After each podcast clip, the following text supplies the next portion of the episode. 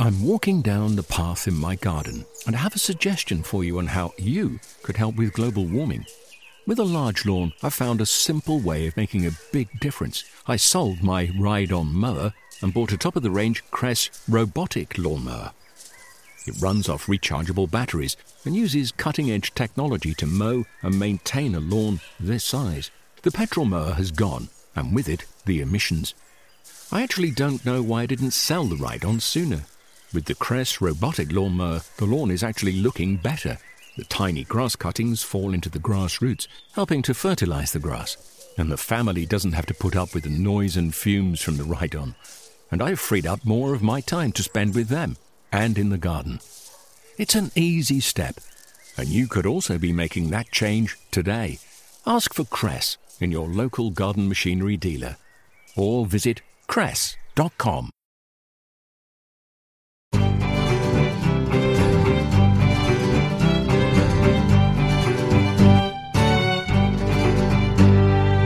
Hello and welcome again to the RHS Gardening Podcast.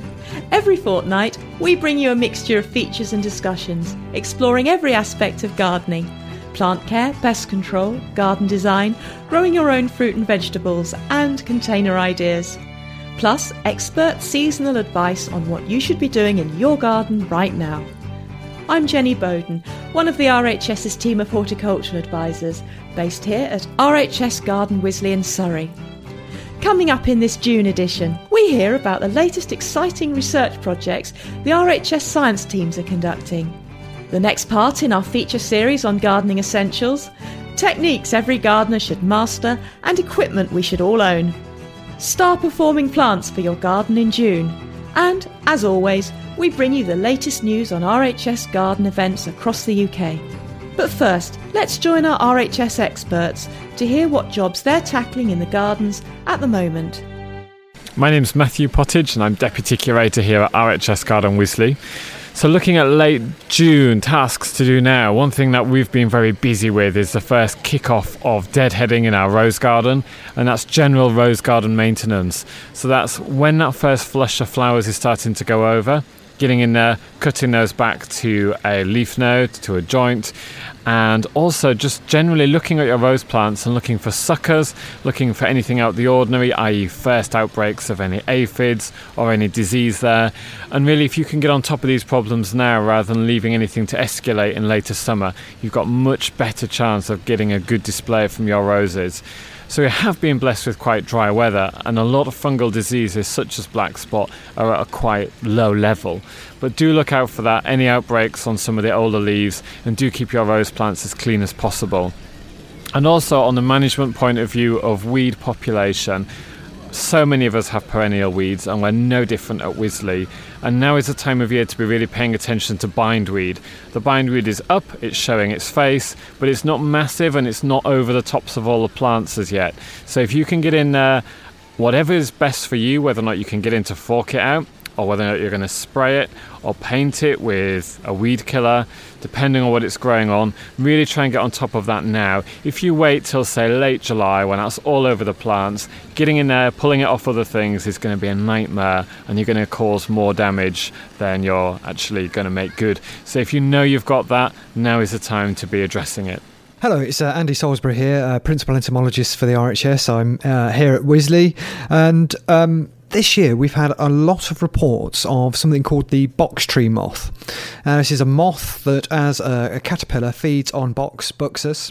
It covers itself in a large amount of webbing and can completely strip the plants. The caterpillars themselves reach about 2.5 centimetres long, and they're yellow and black. But what's often most obvious is the large amounts of webbing that is produced. We've had a large number of reports of this moth from areas of London this year. It is a non-native. It's been in gardens since about 2011, and it can have two generations a year. The difficulty with this moth is actually controlling it, and you can either try and handpick the caterpillars or you can try spraying with an insecticide, but it's actually getting the pesticide through the dense patches of webbing that they produce. The caterpillars are normally most obvious in spring and early summer, but there can also be a second generation in midsummer, and it overwinters as eggs on the plant. So the next generation of caterpillars are the ones to look out for now. My name is Markus Ratscheid, and I'm fortunate to be one of the 4 garden managers down here at Wisley in Surrey of the RHS flagship garden. This year we are quite challenging. We have 2 things that we would like to try out. One is we are growing Japanese wasabi, and those of you who are fancy of the Japanese sushi know about the green paste that the Japanese using in their restaurants. In fact, it's been made of a crushed and processed crop that grows in Japanese waterways. It's a relative plant relative to our cabbages, and it's called wasabi. Wasabia japonica is the botanical name of the root, related in a way, in a sense, to the horseradish. And we are growing a couple of them now in our vegetable garden. And in a completely unusual, unorthodox style, we try to grow them as other radishes. So we want to give them 3 years for them to get harvested. And we are now in the 2nd year, and we are quite excited to see how our little Japanese wasabis are doing in the veg garden. Also, if you come up to our fruit garden, next to the vegetable garden, you will see a new selection of so-called family trees. These are trees on very slow-growing rootstocks, and we have propagated them using different cultivars, so you get many different cultivars on one individual tree. The trees itself are not very tall, ideal for your balcony even, growing in a container or in your small patio vegetable/fruit garden. And we got cultivars with up to 5 different versions of apple growing on these so-called family trees. So that's something new, something for you to come to Wisley to enjoy and to get some inspiration for your own home garden. You can find more information about all aspects of gardening techniques and plants on the advice pages of the RHS website. Go to rhs.org.uk/advice. Matt Pottage is with me again today, and we're continuing our series of gardening essentials. And today we're going to have a chat about irrigation, about watering, what we're going to do. It's summertime and things tend to dry out rather quickly. It doesn't take long. It's very timely this time of year to get watering right and see plants have what they need. And again, on the market, there's a whole range of things to choose from. And if you're not quite sure where to start, there's a hose pipe attachment to make every type of spray, droplet size, pattern. And then you've got all the sprinklers and then drip irrigation systems, leaky pipes. So what do you favour? Well, I find it depends what the job is that you've got in hand. In terms of hose attachments, I use a rose for most of my watering, especially in the greenhouse. The spray hoses are too vigorous. It's very hard to control the flow rate, and you end up blasting things out of the pot, and the compost sprays everywhere, so that's no good at all. I've got an automatic irrigation system which I use for new plantings. I do like to plant plants that are adapted to the conditions that I have. Well, I have dry sandy soil, very much like we have at Wisley, but I've got some quite large new flower beds that we've established, and we use soaker hose, which is threaded round. Yeah. And then it's covered in mulch, and that means it can be on a timer, and it means that the water is going straight to the roots, and then the mulch is preventing evaporation. And that is the best way that I found to keep things ticking over in establishment phases. Yeah, you hit the nail on the head, I think, then. For me, it's all about getting the water to the roots, not spraying it around in the air. You don't need to wet all the leaves and spray half of next door's fence. You know, it's about getting water where the plants need it. And I'm very much the same kind of ethos with watering pot plants or patio pots or anything. It's direct that water straight to the base of the plant, to the root ball, slowly fill up the pot to the top, and then wait till the water comes out the bottom. It's no good just giving it a little dribble on the top when the rest of the root ball may be dry. So you need to make sure that water goes all the way through. It's true of things like all your container plants in greenhouses or even outside. It doesn't matter where they are. I suppose I'm thinking about my tomatoes. You have to water tomatoes so evenly and consistently. Otherwise, you get the old blossom end rot. Therefore, when you see the water at the bottom of the pot, you know the job's done. Yeah, you do. And I'm going to save everyone a bit of money here because I'm actually not a massive fan of all these attachments to the end of a hose pipe, and if I'm watering for a friend or going around someone's house to look after their plants, the first thing I do is take all this jazzy rubbish off the end of the hose pipe, and I just love an open-ended hose. Hold a section of it in front of you. You can kink it with one hand to control the flow, hold it with your other hand, and then you can slowly put in whatever you need. If you do need to, say, spray over orchid roots or air plants or something, then you can put your finger over the end of the hose and make whatever kind of spray you want. Have the water pressure, whatever you need, but very, very simply and very, very easily you can do so much with a plain open-ended hose.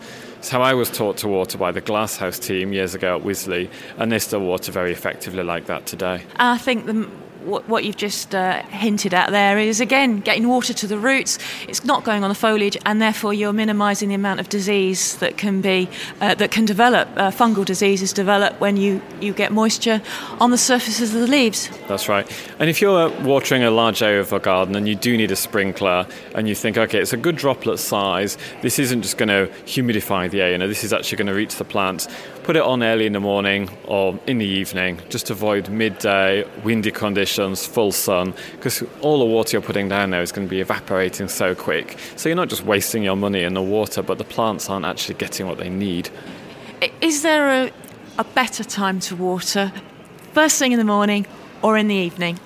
I'm not sure there is, if I'm honest. I know some schools of thought will say the morning is best for sure. I probably prefer the evening because it's going to sit there longer before the sun's back on it again. There is that. I could agree with that. But on the other hand, I often think that if I do it in the evening, which is usually the only time that I've got available to do my watering, that it's all nice and damp and the slugs and snails are going to come out. And you hear the army of them coming along with their nose and forks when you put on your sprinkler. Absolutely. So, it's all swings and roundabouts, isn't it, really? Could we just have a quick word about watering lawns? Yes. And whether we should do it, shouldn't do it, if you really have to do it. For example, when you're establishing a new lawn, how long do you leave? I suppose it depends how strong the sprinkler is, but have you got any guidelines for watering lawns or not? It's the same kind of guidance as, watering a pot plant. You need to do a good, solid watering that's going to saturate the profile, so it's not little and often. In the heat of summer, you shouldn't really be watering in a new lawn. But if you are, just see that the sprinkler's on there for maybe 1 to 2 hours, but quite a slow, delicate speed, not to wash away the soil. But you need to properly soak that soil profile. If you're just watering the top, if you're dusting it over with a hosepipe attachment, you're just keeping the roots at the surface because that's where the moisture is available, that's where the roots are going to develop. The idea is you want to get those roots going as deep as possible. And I would say once it's established, if it's browning off in a dry summer, a lot of people start to worry. It's amazingly, hardy, tolerant, and will grow back from almost, a shriveled, completely dried up look. Grass is. Grass is so deep-rooted, we'll have rhizomes, and it will regenerate from the driest of conditions. Thanks, Matt. Although many people know the Royal Horticultural Society primarily for its gardens, shows and advice, we also have a very active research wing. The RHS is leading the way in science and research into issues such as wildlife, the use of peat and water, and controlling the spread of pests and disease. Chris Young, editor of the RHS's members magazine The Garden, spoke to RHS scientist Tijana Blanuša to hear about some of the latest projects her department is undertaking. I'm Chris Young, the editor of The Garden, the RHS magazine, and I'm joined by Tijana Blanuša, one of our plant scientists. Tijana, welcome along. You work out of Reading University, don't you? Yes, well, thank you, Chris. I'm an RHS scientist, part of an RHS science team at Wisley, but my position is based at the University of Reading, and I'm really exploiting the benefits that collaboration with an academic institution can bring to the RHS. So, as somebody who works on the magazine, I know roughly what we do in our science world, but in your area particularly, how do you explain the work that you look at? Well, in scientific terms, my research area is called ecosystem services research, and I know that's a mouthful. In practice, really, it means that as a biologist, as a plant scientist, I'm interested in the environmental benefits that plants, in our gardens particularly, can provide. Even more specifically, the research of myself and my PhD students is on understanding how plants cool their own surfaces, but also surfaces around them, how plants insulate the buildings. So I have one of the projects that I'm supervising is looking at green roof plants. Another one is looking at green wall plants and green wall options. And that's supported also by an architectural practice that is interested in implementing greening and so on. So in basic terms, your interest is to say, okay, well, if I've got a tree here, or I've got some ivy growing on a wall, or I've got some cedar matting, some succulents on a roof, I can actually cool or heat the building, or I can insulate it. Is that generally the area? Yes. And this seems to be much more popular both professionally with architects and builders, but is it popular, do you think, in a domestic private garden? Green roofs, I think there is a road to be traveled yet for them to be incorporated on a larger scale in a domestic setting. However, I think green walls are already quite, a feature in most, British gardens. And there is a lot, I think, room for growth, because that's a relatively cheap and simple installation that most of us can do in our gardens and the individual level. And hence, that's really fueled our interest in green wall research, to try and provide advice for the members which species is the best for a particular location, for a north wall as opposed to a south wall. Would you like a deciduous or an evergreen? And then how does it impact the... So the research that you've been looking at or undertaking or working with other people is now giving us a sort of a recipe card for saying, well, actually, if you have a south-facing wall, but it gets very hot, but you want to get it cooled in the summer, you can start to recommend plants for that? Yes, absolutely. We know that generally any plant, as opposed to leaving the wall bare, would provide benefit to a wall. However, what we also know as biologists is that plants differ in the extent of cooling they provide, and some plants are more efficient than others.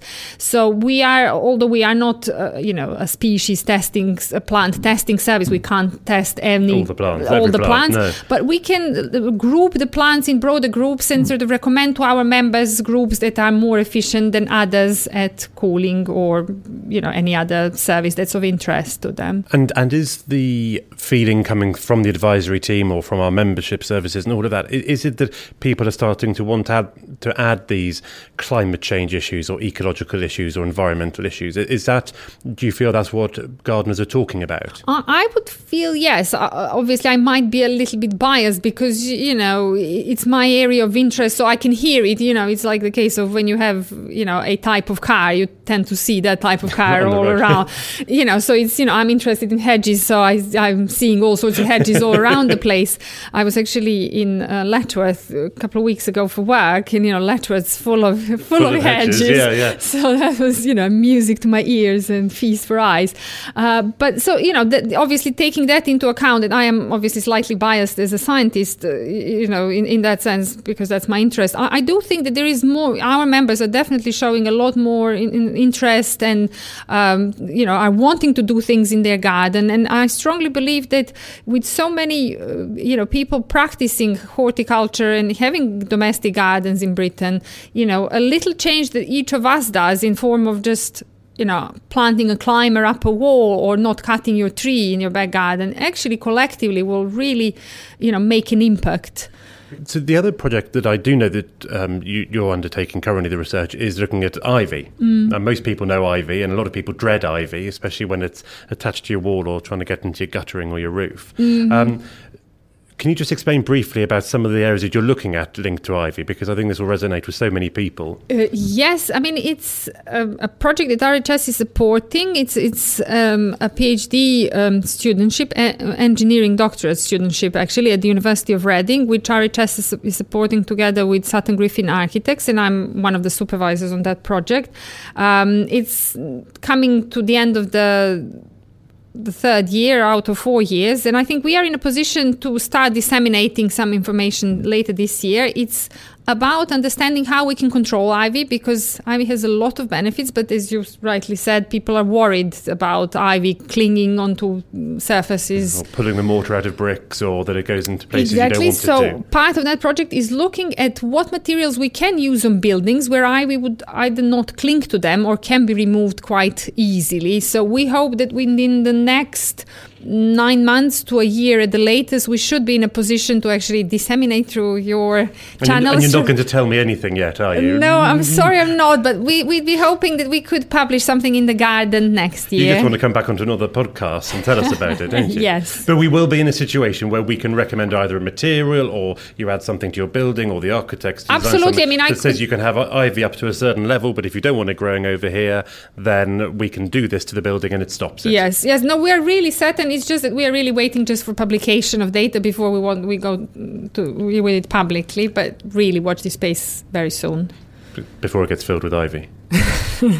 So, Tijana, we've heard about your specific area of work and your environmental benefits of plants and things. What else is going on across the RHS science work? Well, a host of projects in several areas, botany, pests and diseases, media, growing media particularly. Growing media being like compost and things? Yes, compost, with the looming change in whether peat will be or available for gardeners to use. A group of colleagues is intensively looking into what alternatives will be available for the garden. Also, Plants for Bugs project, which is looking at how garden plants help to promote biodiversity, as well as I said, pest and disease work, which new diseases are coming into the country, what pests are emerging, how do they affect the garden plants, what can we do about them. So hopefully a whole host of questions which are useful to our members.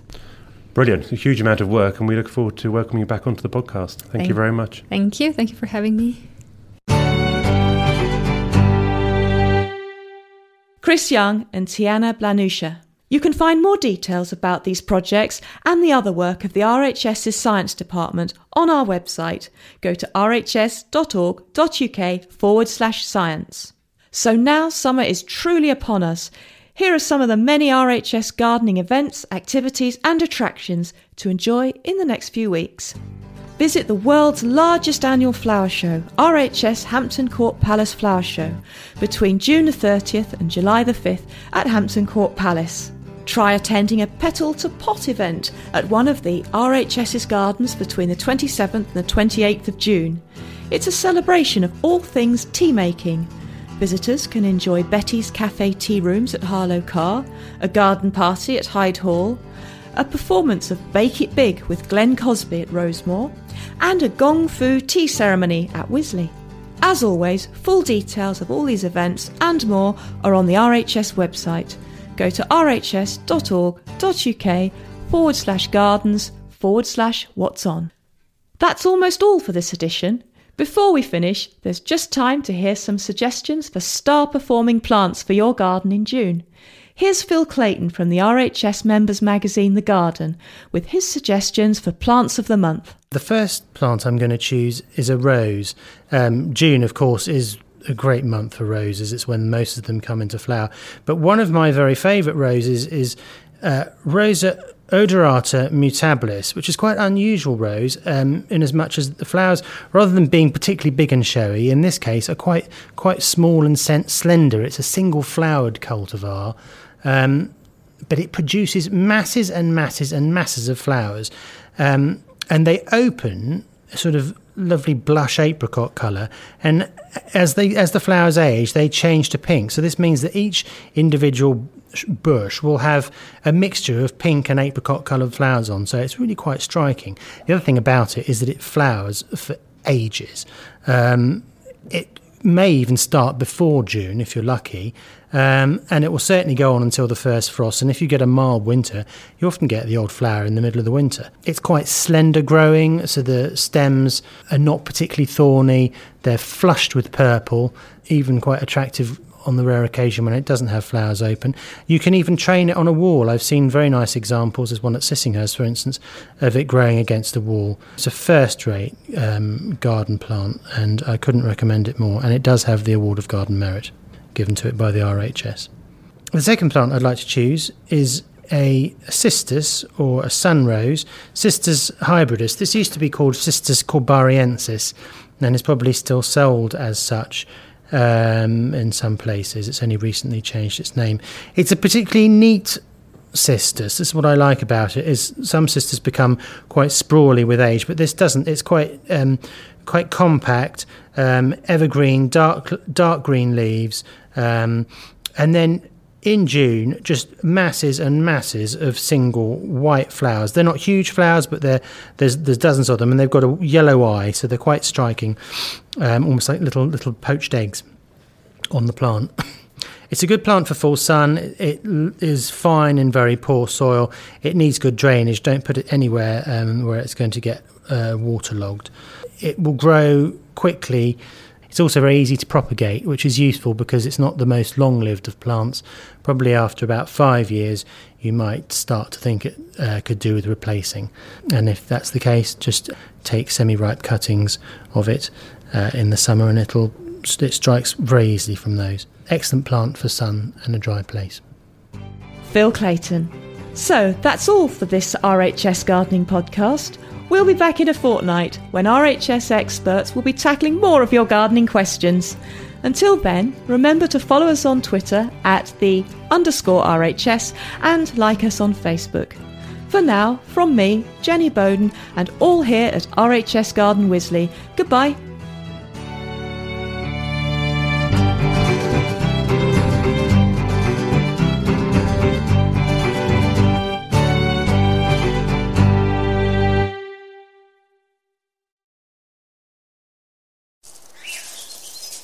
I'm walking down the path in my garden, and I have a suggestion for you on how you could help with global warming. With a large lawn, I found a simple way of making a big difference. I sold my ride-on mower and bought a top-of-the-range Kress robotic lawnmower. It runs off rechargeable batteries and uses cutting-edge technology to mow and maintain a lawn this size. The petrol mower has gone, and with it, the emissions. I actually don't know why I didn't sell the ride-on sooner. With the Kress robotic lawnmower, the lawn is actually looking better. The tiny grass cuttings fall into the grass roots, helping to fertilise the grass. And the family doesn't have to put up with the noise and fumes from the ride-on. And I've freed up more of my time to spend with them and in the garden. It's an easy step. And you could also be making that change today. Ask for Kress in your local garden machinery dealer. Or visit Kress.com. Discover the beauty of an RHS membership all year round. Save 25% off an RHS membership today when paying by direct debit. Prices start at just £55.50. With a membership, you'll gain access to an array of special events at our gardens all year round. Be the first to know about RHS flower shows and get exclusive member-only days, plus reduced rate tickets. And you'll have the chance to enhance your gardening know-how with access to free expert garden advice, monthly editions of the Garden magazine, and so much more. Terms and conditions apply.